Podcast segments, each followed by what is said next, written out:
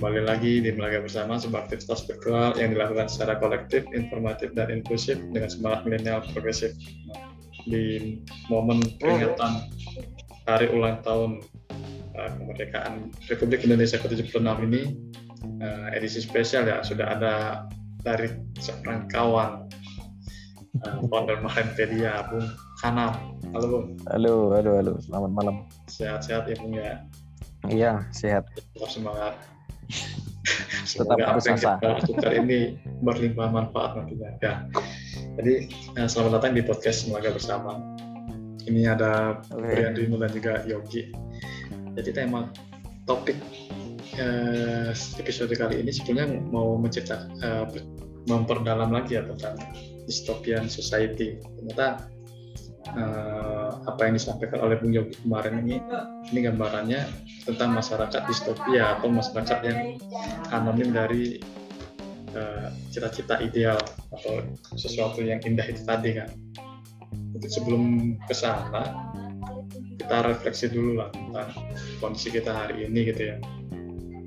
Kayak gimana sih eh, menurut Bung Anam sendiri tentang kayak tadi pidato presiden dan juga optimisme yang dibangun oleh presiden nggak hanya berhenti di situ Ya. merayakan kemerdekaan atau seperti apa? Ya, aku nggak lihat utuh ya. Cuma ya memang tugasnya untuk memberikan harapan, memberikan optimisme itu kan. Ya memang tugasnya presiden.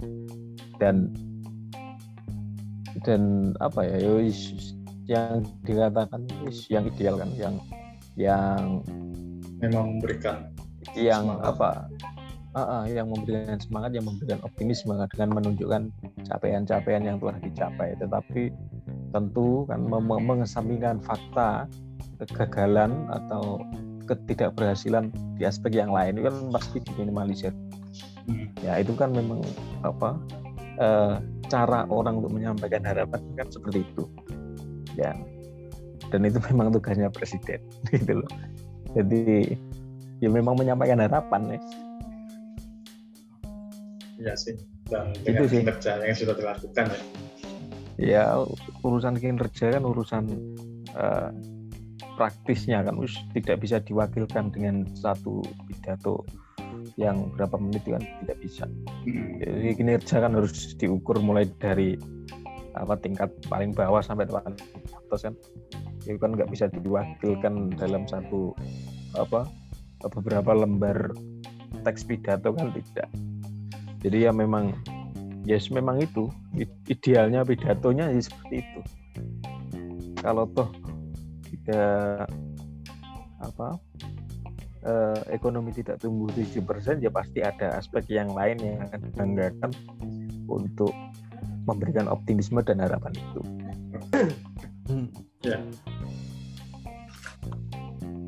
Ya selain dari tugas apa eh, presiden sebagai kepala negara dan juga kepala pemerintahan memang eh, pidato optimisme itu perlu dilakukan sih karena kalau kita baca di buku-buku DBR ya, yang, yang berisi tentang pidato-pidato Soekarno pun itu bagaimana dia bercerita lah tentang eh, visioner bangsa ini ke depan gitu kan sangat bagus memang tapi eh, ada semacam pesan juga di di dalam simbolik eh, pakaian adat yang selalu di- digunakan oleh eh, seorang Jokowi di dalam perayaan eh, apa sedang tahunan ini ya menjelang keber- eh, apa 17 Agustus itu ya tentang kebinekaan itu tadi.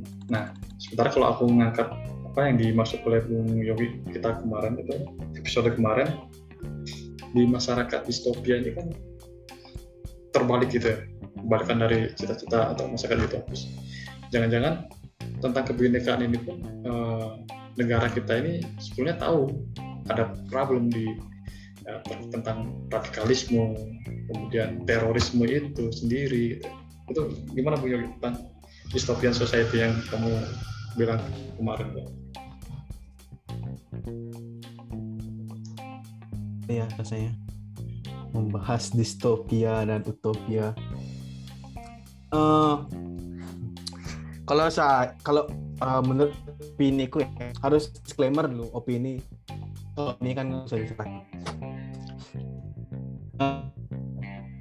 kalau merujuk pada dystopian society yang di mana uh, uh, Sir Thomas More membuat namanya utopia atau sebuah negara dalam kalau nggak salah di kepulauan di Afrika yang dia dia bayangkan di sana hidup benar-benar makmur damai.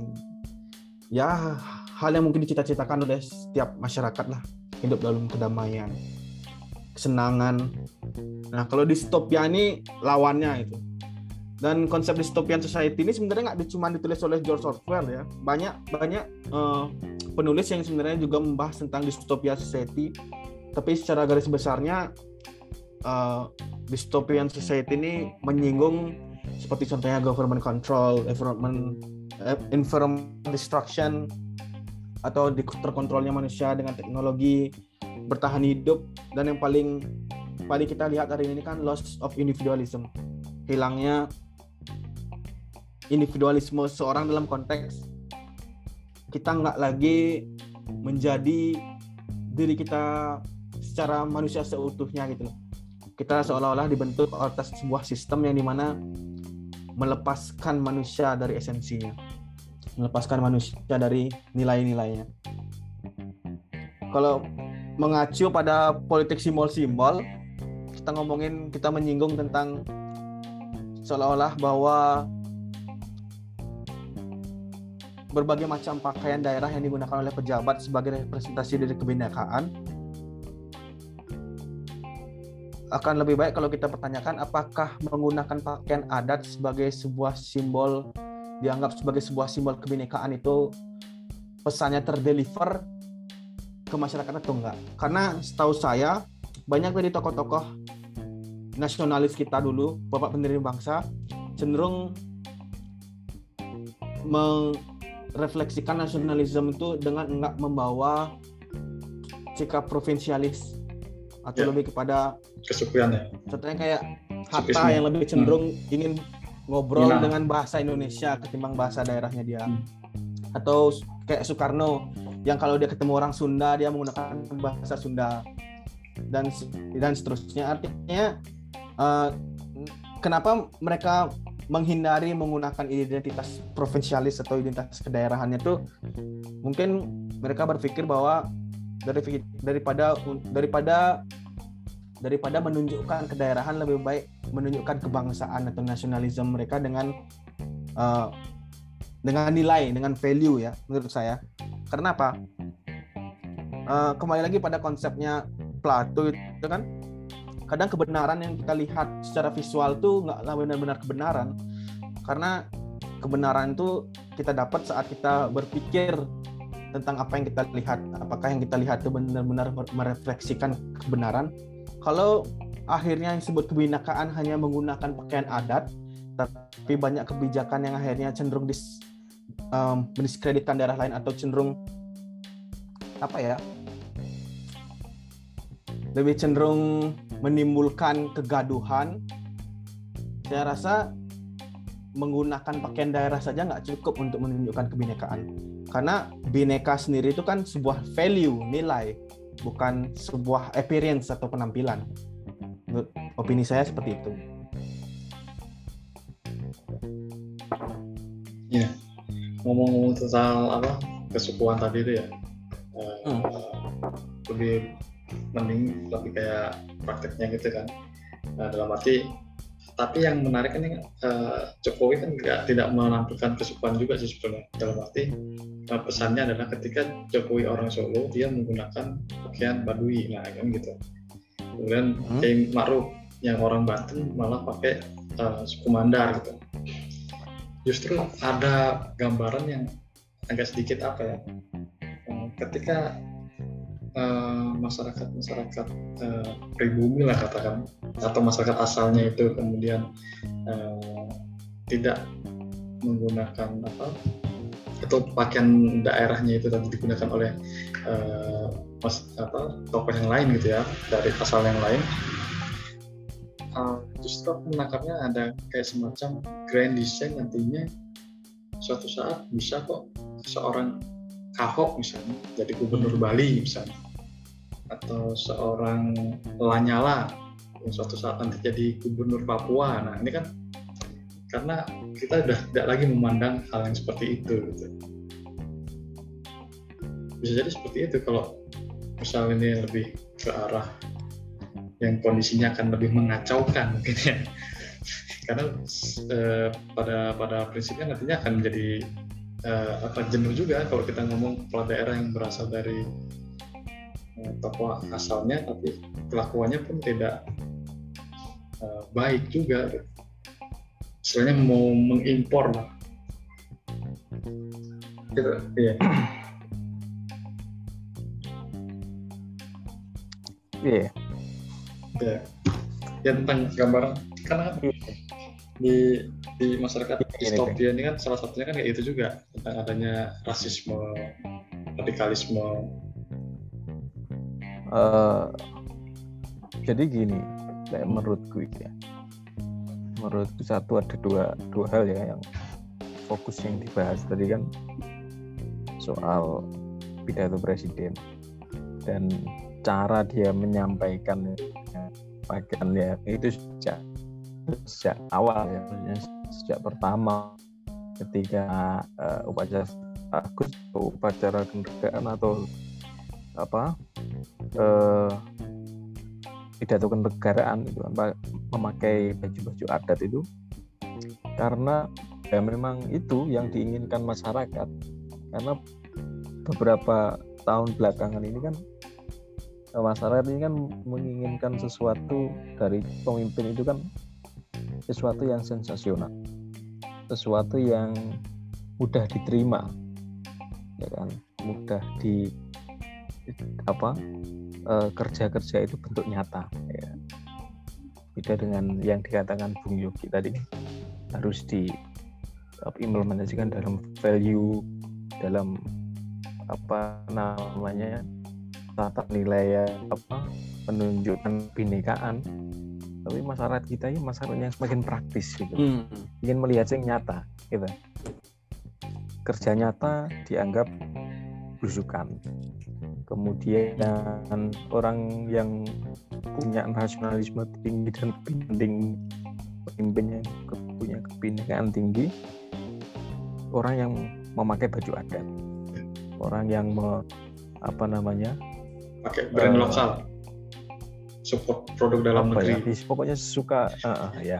Suka simbol-simbol produk dalam dan lain sebagainya. Ya itu kan yang yang yang yang diinginkan masyarakat tidak sehingga logikanya ya pemimpin itu kan ya pasti akan menampilkan apa yang masyarakat inginkan ya. bukan apa yang masyarakat butuhkan ya kan ya. apa yang masyarakat inginkan itu beda dengan apa yang masyarakat butuhkan gitu kan. Yang dibutuhkan kan sebenarnya substansi ini kan bukan bukan cuma simbol atau berpakaian kan. Tapi ya itu itu namanya politik populis Ya. kan, yang berkembang akhir beberapa tahun ini kan. Dan itu terjadi. Jadi nasionalisme itu menjadi apa populis suatu isu populis kemudian keagamaan juga menjadi isu yang populis yes, dan lain sebagainya itu sih Tapi kayaknya suka Menurutku itu. anu ya. Bangsa kita kan emang lebih suka ke bangsa yang populis gitu ya. Populer lah katakanlah. Ya ya, apa ya apa Eh, menarik juga yang dikatakan oleh eh, bung-bung pakar nih, eh, kalau kita bicara tentang distopia dan juga populisme lah ya. Ya, ini kan eh, saya malah bertanya-tanya gini. Dulu kan kita sering ini ya lihat karnaval dengan pakaian adat gitu kan ya. Eh, bahkan yang eh, nggak perlu tes-tesan ada meme yang ngomong kalau pengen jadi polisi atau tentara gak usah pakai tes-tesan cukup ikut karnaval aja gitu.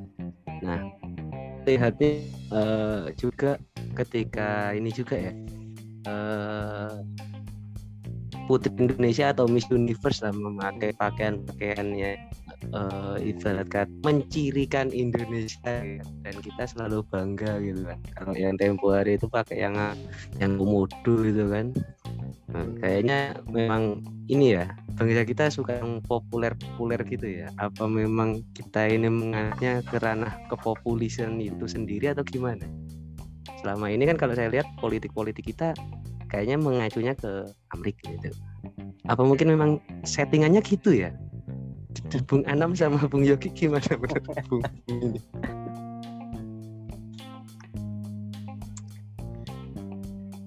Ya, ya itulah fenomena populisme itu bisa bagus kaji lah soal soal itu. Cuma dalam tahap tertentu eh, apa ya populisme itu menguntungkan. Dalam hal tertentu menguntungkan menguntungkan bagi citra. Kan yang dibutuhkan pemerintah pertama kali kan adalah citra gitu loh. Membentuk pemerintah pertama itu yang dibutuhkan citra. Ya kan? Bukan kerja kan? Kerja itu kan urusan belakang. Itu kan citra karena dia dia kan pemimpin ya. Sama dengan zaman zaman kerajaan. Itu kan sama saja. Raja itu ketika dia akan menjadi raja dia pasti akan apa memberikan citra yang ah. yang di yang diinginkan masyarakat gitu. atau yang diinginkan apa namanya eh, sekeliling-kelilingnya atau hmm. pejabat-pejabatnya urusan kerja itu kan belakang jadi masyarakat kita dan masyarakat zaman dulu sebenarnya tidak ada yang hal yang berbeda gitu loh kita suka identitas-identitas yang bersifat simbolis karena ya ya kita masih apa ya? Ya masih tahap tahap perkembangan masyarakat juga masih seperti itu gitu. apalagi sekarang ada apa teknologi informasi yang kemudian dapat membantu ya kan? Dapat membantu menampilkan apa oh saya ini yang paling Indonesia pakai batik pakai baju adat pakai apa gitu kan? Padahal kan yang dinilai itu uh, pakai tribun.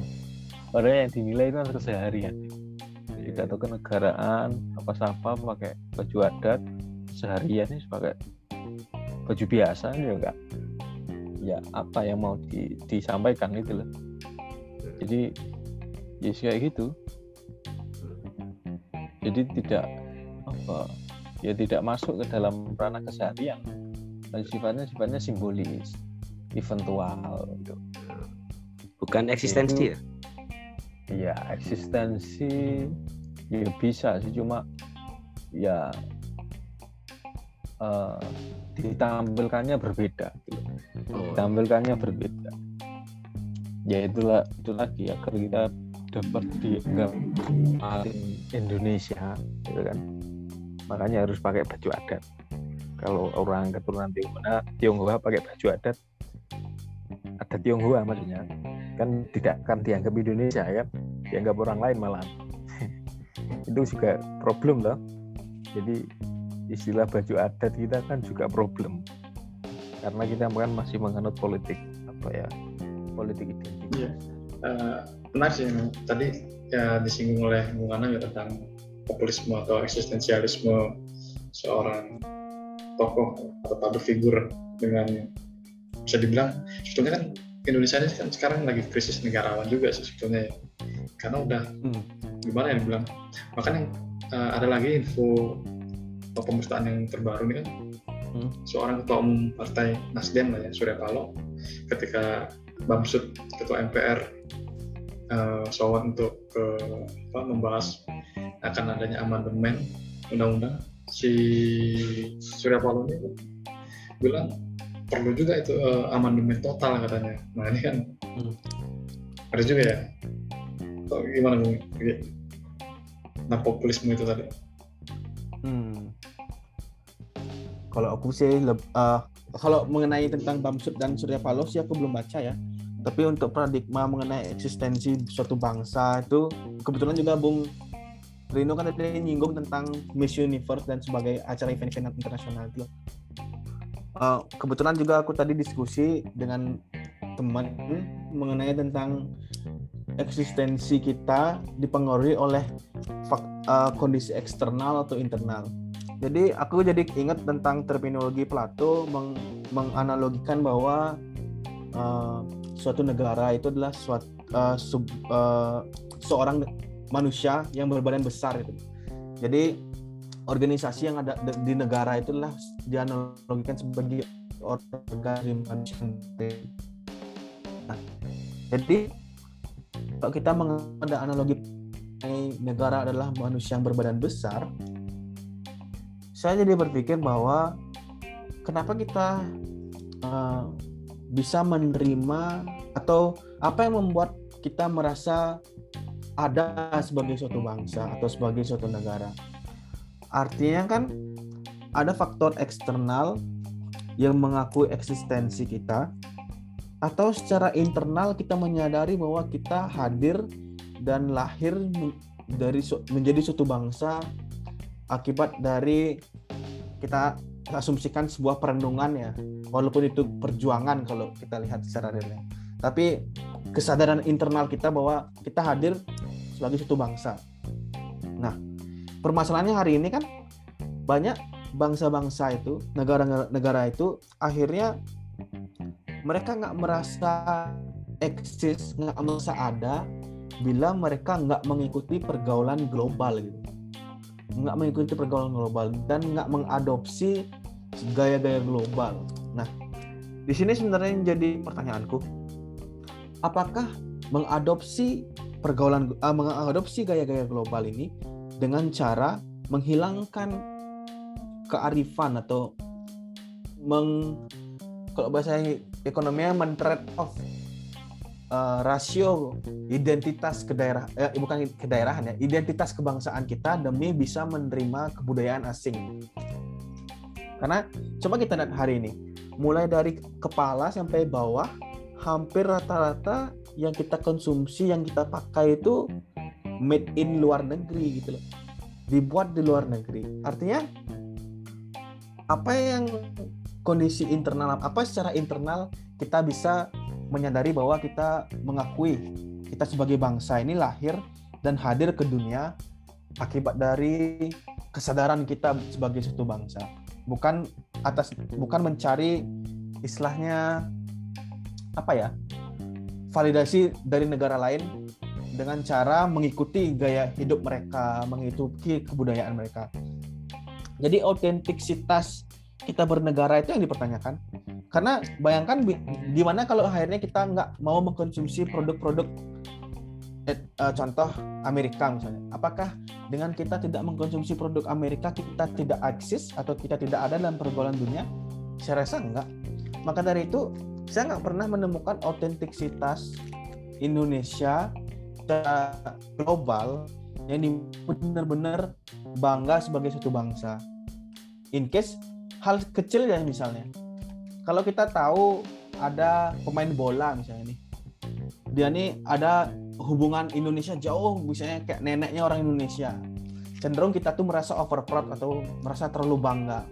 Padahal harus kita tahu apakah dia mengakui keindonesiaan dia lalu gimana orang orang-orang cerdas atau atlet-atlet atau pemikir-pemikir yang asli Indonesia yang udah punya prestasi besar di Indonesia atau internasional kenapa nggak pernah kita apresiasi itu makanya itu yang buat saya melihat kenapa kita nggak bisa buat pesawat ya. Padahal kita punya Habibi misalnya dulu oh ternyata banyak hal yang mengenai eksistensi kita itu kita harus mencari validasi di luar mengikuti pergaulan global demi apa demi dapat mengakui bahwa diri kita itu ada jadi kita mencari validasi secara eksternal. Jadi hal-hal eksternal kita menentukan validasi kita padahal yang menurut saya sebagai suatu bangsa hemat saya bahwa kita harus mencari identitas sebagai kita suatu bangsa secara internal gitu loh. Secara sadar jasmaniah bahwa ini Indonesia, kita punya autentisitas kita, kita punya pendirian kita. Kita punya suatu kebudayaan yang harus memang kita akui dan kita banggakan bukan akhirnya mengador atau memuja kebudayaan asing. Makanya itu yang membuat saya apakah kondisi eksternal yang mempengaruhi eksis, eksistensi kita atau kondisi internal sendiri yang mem, yang membuat kita mengetahui bahwa diri kita tuh ada maka itu kan itu masuk tuh dalam pola pikirnya Descartes uh, therefore I am.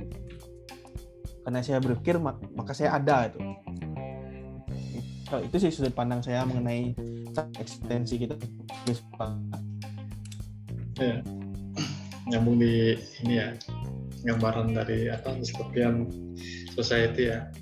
Kalau itu tadi ada kayak semacam uh, apakah situasi global atau pergaulan internasionalnya juga mempengaruhi ya, kondisi suatu bangsa ya otomatis negara berkembang kan kalau sini kita bilang ya hmm. tentang negara berkembang ya kadang ya kalau secara awam sih kita melihat eh, ini adalah hal yang lumrah gitu kan hmm. apalagi kayak itu tadi jargon kita akan menjadi negara yang hebat negara maju bonus penduduk bonus demografi yang nantinya akan mendulang uh, apa kemajuan ekonomi masyarakatnya.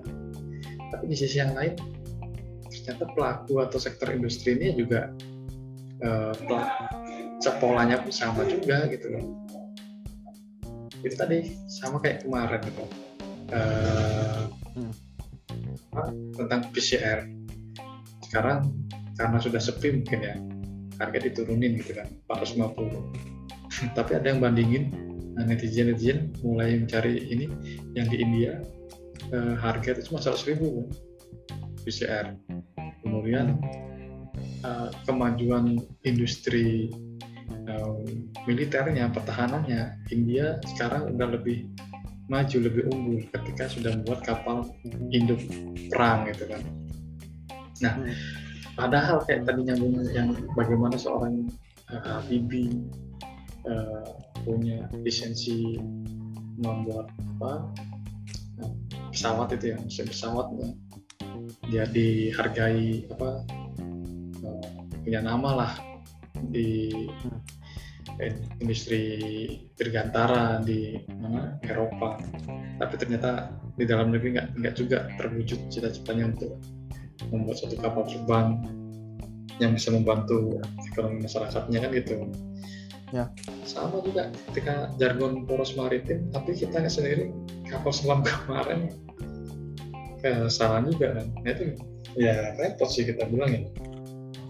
Ya benar makanya kalau ah makanya itu yang membuat aku berpikir bahwa ketika seseorang secara internalnya terutama pejabatnya secara internalnya berpikir bahwa dia sebagai pengusaha dan motif dia untuk masuk politik adalah sebagai pengusaha artinya di saat yang bersamaan sebenarnya dia sudah ada konflik of interest di sana.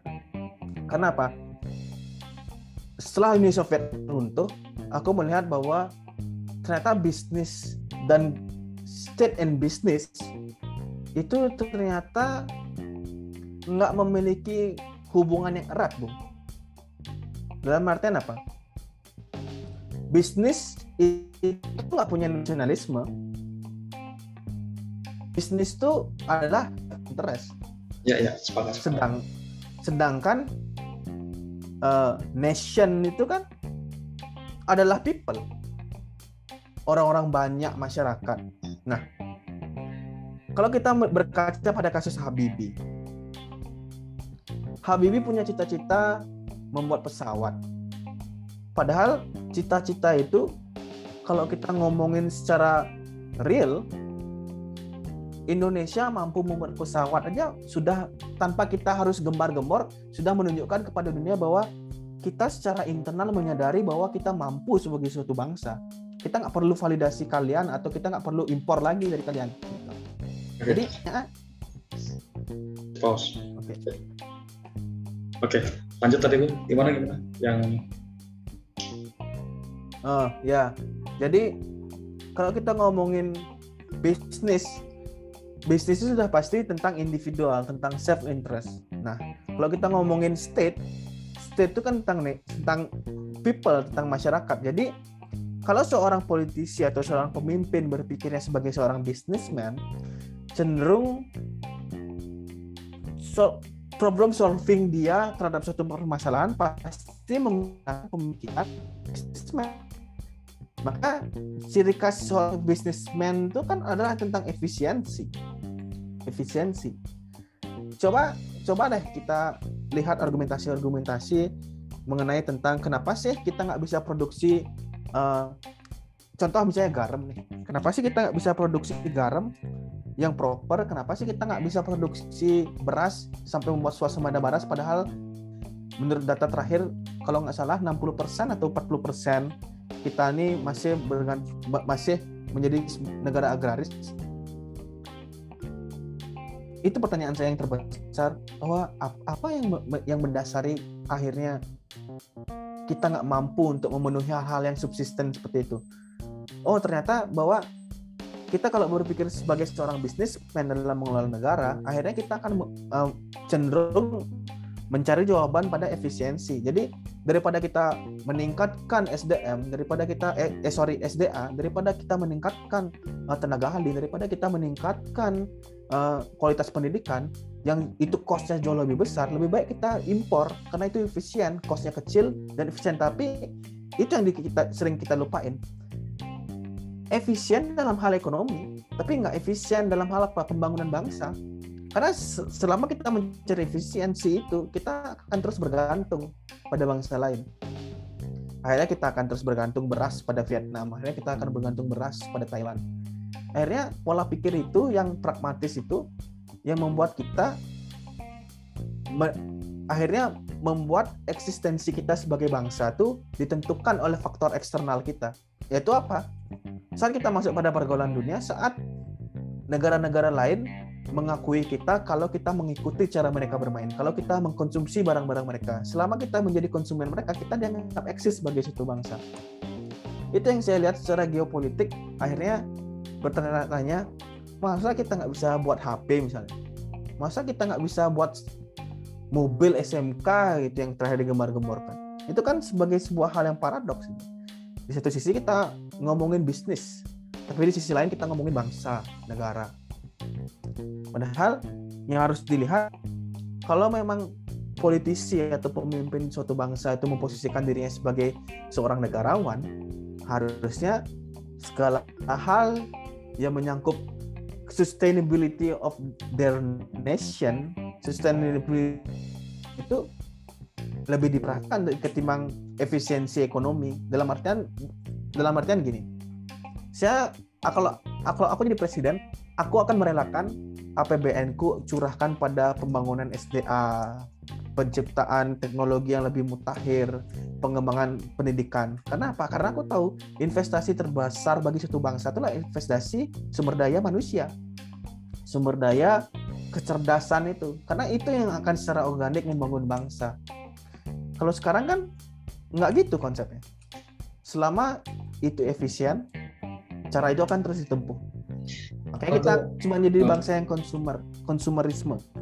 Ya, aku tadi ingat kayak sosok si apa Bung Hatta sih, ketika ya. kemandirian ekonomi uh, di gelanggang politik, bahkan uh, dia sampai harus keluar uh, mengundurkan diri ya sebagai seorang wakil presiden karena sudah bertentangan dengan apa cara berpikirnya Soekarno tentang uh, demokrasi politiknya Nah, aku pikir kondisi yang seperti Bung sampaikan tadi itu hanya akan menjadi semacam apa cita-cita atau ya tadi utopis gitu.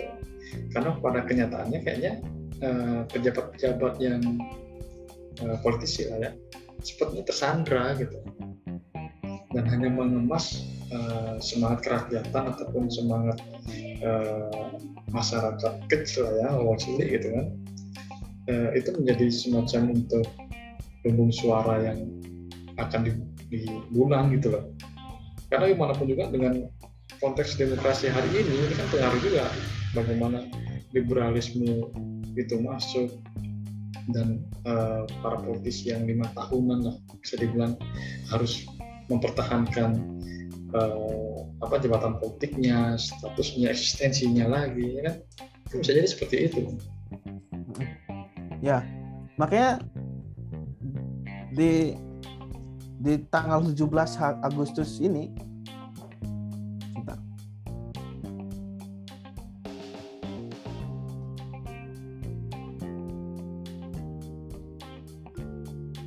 Makanya di HUT kita yang hari ini, di HUT kita yang ke-76 ini, harusnya itu kayak jadi refleksi gitu loh menurutku. Karena apa? Karena aku percaya bahwa kondisi yang uh, established itu akan menjadi established kalau selalu kita awasi, kalau selalu kita kritik, kalau selalu kita uh, apa ya?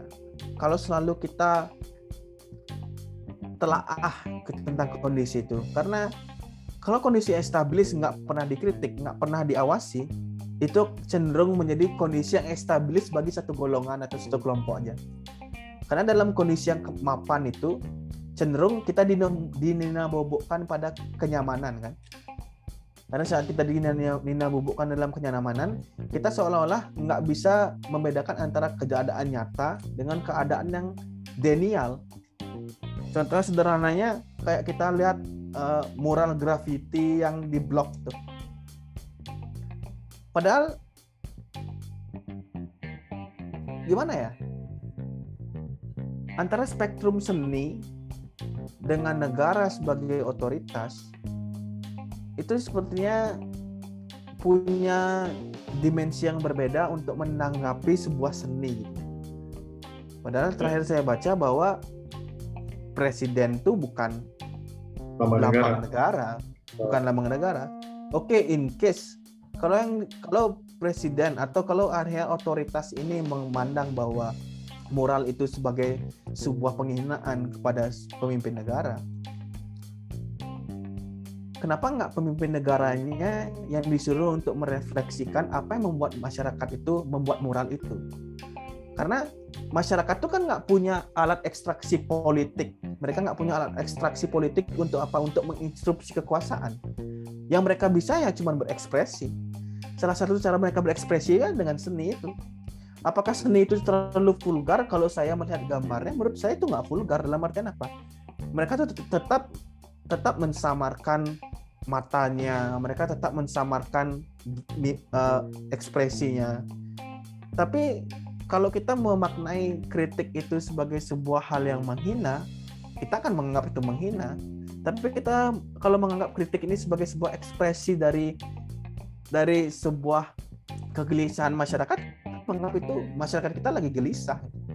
Makanya saya agak lucu kalau berseni pun kita akhirnya di, diinstruksi oleh otoritas. Karena saat seni itu diinstruksi, saat seni itu dijegal oleh otak. Saat itulah seni nggak berjalan secara organik. Saat itulah seni itu nggak jadi seni gitu malah sebagai sebuah alat propaganda kan? Ya. Ya. Jadi semacam tersandra juga. Padahal iklim kita ini sedang tumbuh-tumbuhnya menjadi suatu negara demokrasi yang besar kan? Hmm. seperti kayak aku jadi ingat yang anekdotnya Cak Nun itu yang dia bilang uh, di negara di Amerika uh, kapitalisme sebuah negara kapitalisme uh, masyarakatnya bebas mengkritik uh, pemerintahan karena mereka mencari ekonomi sendiri kan gitu. Cari di makan Cina, sendiri. Ya, cari makan sendiri. Di Cina negara komunis uh, pemerintahnya memberi makan pada rakyatnya, tapi rakyat tidak boleh mengkritik pemerintah. Nah, di Indonesia ini yang menjadi repot. Banyak yang kemarin yang bilang, nah sepertinya uh, kita ini memang disengaja dibuat apa ya kayak mix itu campuran kita ini. Terlalu banyak uh, kepentingan sih sebetulnya. Ya aku setuju sih. Makanya aku aku mau mengelompokkan secara garis besar aja antara antara politisi yang memang politisi politisi dengan politisi yang sebenarnya bisnismen karena itu tadi karena bisnis itu kan stateless dia bu. Bisnis itu nggak punya negara bisnis tuh nggak punya nasionalisme mereka. Yang mereka punya tuh ya self interest. Iya. self interest untuk mencari keuntungan. Self interest untuk mencari return capital gain misalnya. Tapi kalau seorang negarawan ya dia mikirin tentang negara tentang mikirin bangsa jadi antara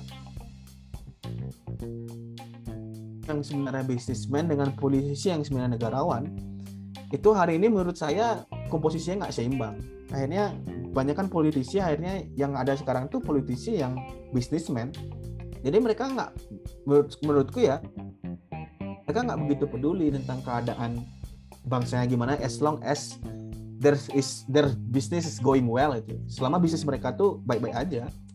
Makanya kasus PCR yang baru ini loh yang harganya dipatok maksimal eceran tertinggi kalau nggak salah 400 ribuan 400 sekian. 450 sedangkan sebelum itu nyampe 900 ribu sampai 1 jutaan. Di India tuh udah 100 ribu loh malah. Ada perbandingan seperti itu gitu. Ya entah Nah. entah mungkin jalurnya. Atau ya Nah. makanya makanya makanya aku bilang makanya kalau saranku sih ya kalau mau jadi politisi ya politisi aja lah jangan jadi bisnismen karena kalau pol- politisi jadi bisnismen kalau bisnismen jadi politisi ya mereka akan berti- bertindak layaknya seorang pedagang. Itu masalahnya. Artinya di parlemen kita nih banyakan pedagang sebenarnya bukan bukan negarawan. Mereka tuh berdagang. Menurutku ya.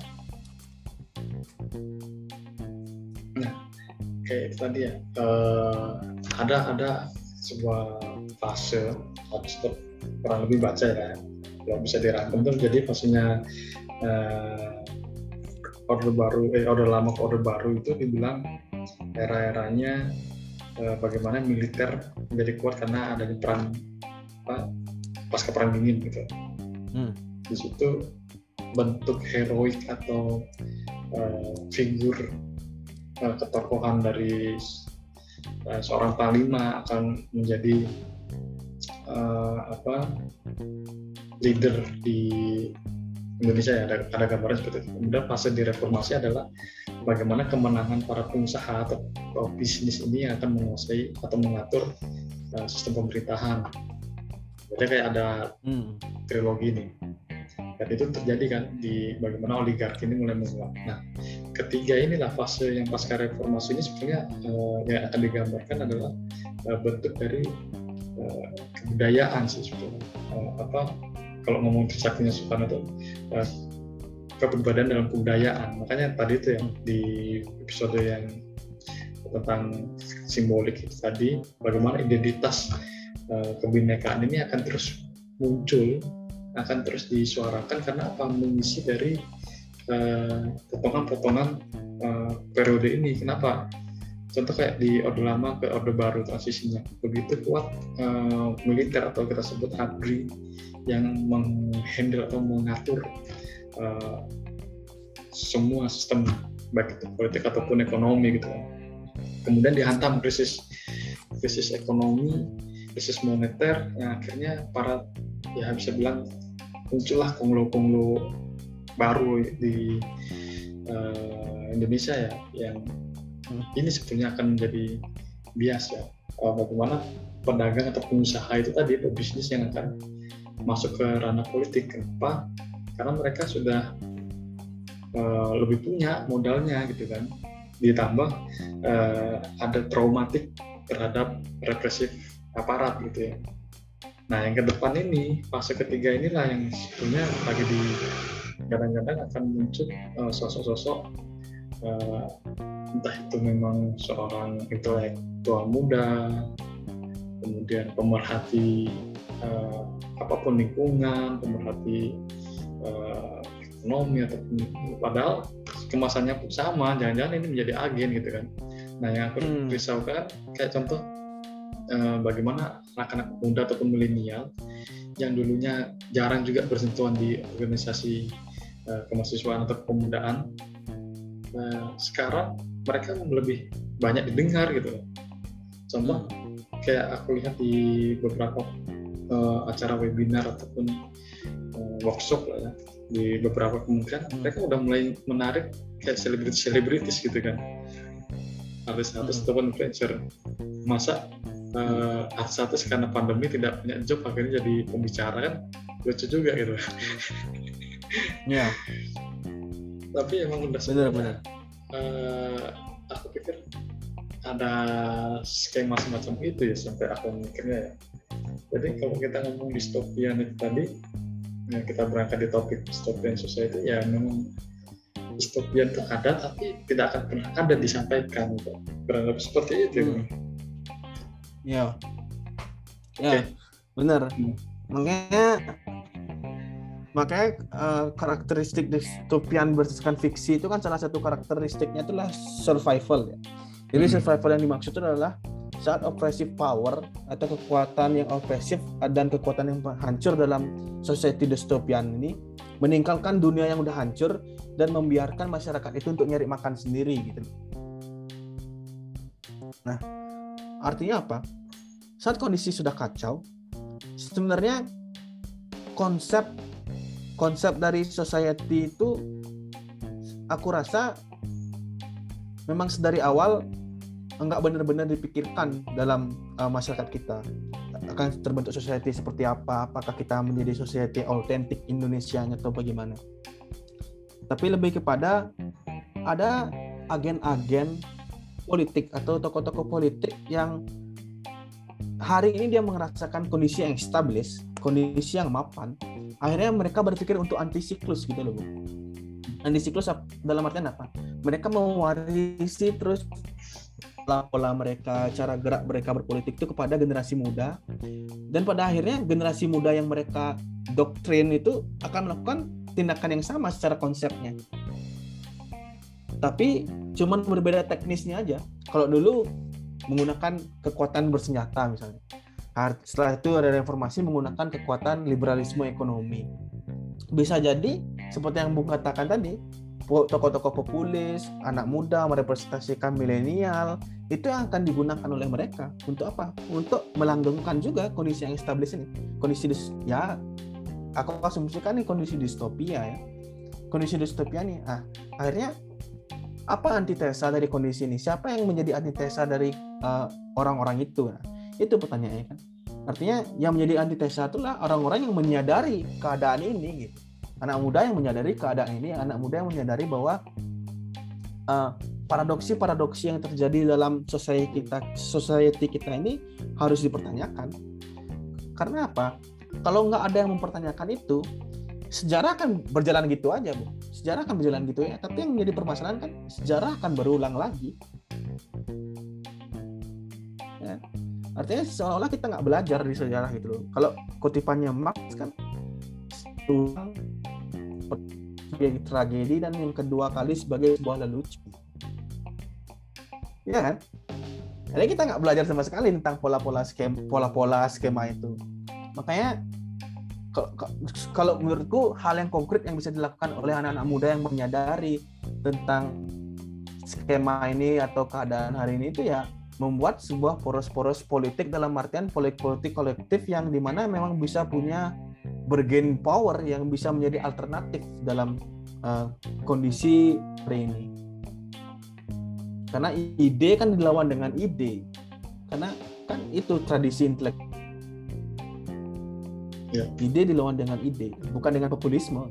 Karena populisme itu apalagi dengan keterbukaan akses informasi hari ini terjadi bias antara orang yang memang mengetahui sesuatu dengan orang yang baru mencari tahu sesuatu kan bisa aja nih kan dia mau seminar besok hari ini dia buka Google baca baca baca baca yang dia tahu ya cuman hal yang sederhananya tapi secara konseptual mereka nggak tahu gitu padahal yang terber, terberat dari membangun suatu bangsa suatu peradaban itu lah bagaimana kita membuat sebuah konsep gitu. Karena kita nggak akan bisa ngomongin teknis kalau nggak ada konsep. Yes. Iya gitu oke. Okay uh, menarik juga ya emang uh, apa kita sudah bedah lah ya. Kita ulik tentang dystopian society dengan kondisi uh, politik sekarang ya. Kalau bisa dibilang ini uh, menjadi kayak politik milenial. Uh, tersandra juga ya. Kayak ya. uh, episode yang kemarin kita sempat bahas bagaimana jargon-jargon milenial ini sudah ber, uh, apa, bertebaran tapi dalam konkretnya pun implementasinya uh, tidak ada pun uh, ruang bagi milenial itu sendiri untuk menentukan uh, arus ataupun arah uh, dalam ber, dalam politik kebangsaannya gitu. Ya. Karena sebetulnya uh, power ataupun momen uh, milenial sekarang ini bisa menentukan tentang uh, bagaimana diorama terbentuknya Republik ini ketika Indonesia penjajah itu pun bisa kita jadikan apabila sebetulnya harusnya di era uh, transisi ini. Tapi menjadi heran juga ketika banyak orang-orang uh, tua masih eksis karena mereka uh, yang mempunyai kartu lah bisa dibilang banyak uh, celah yang yang sudah mereka. Oke, mungkin uh, kita cukupkan dulu uh, dengan topik uh, dystopian society ini sambil kita bedah ataupun kita ulik lagi di episode-episode berikutnya. Terima kasih Bung Yogi, tetap sehat, tetap semangat, dan semoga apa yang kita lakukan ini berlimpah manfaat.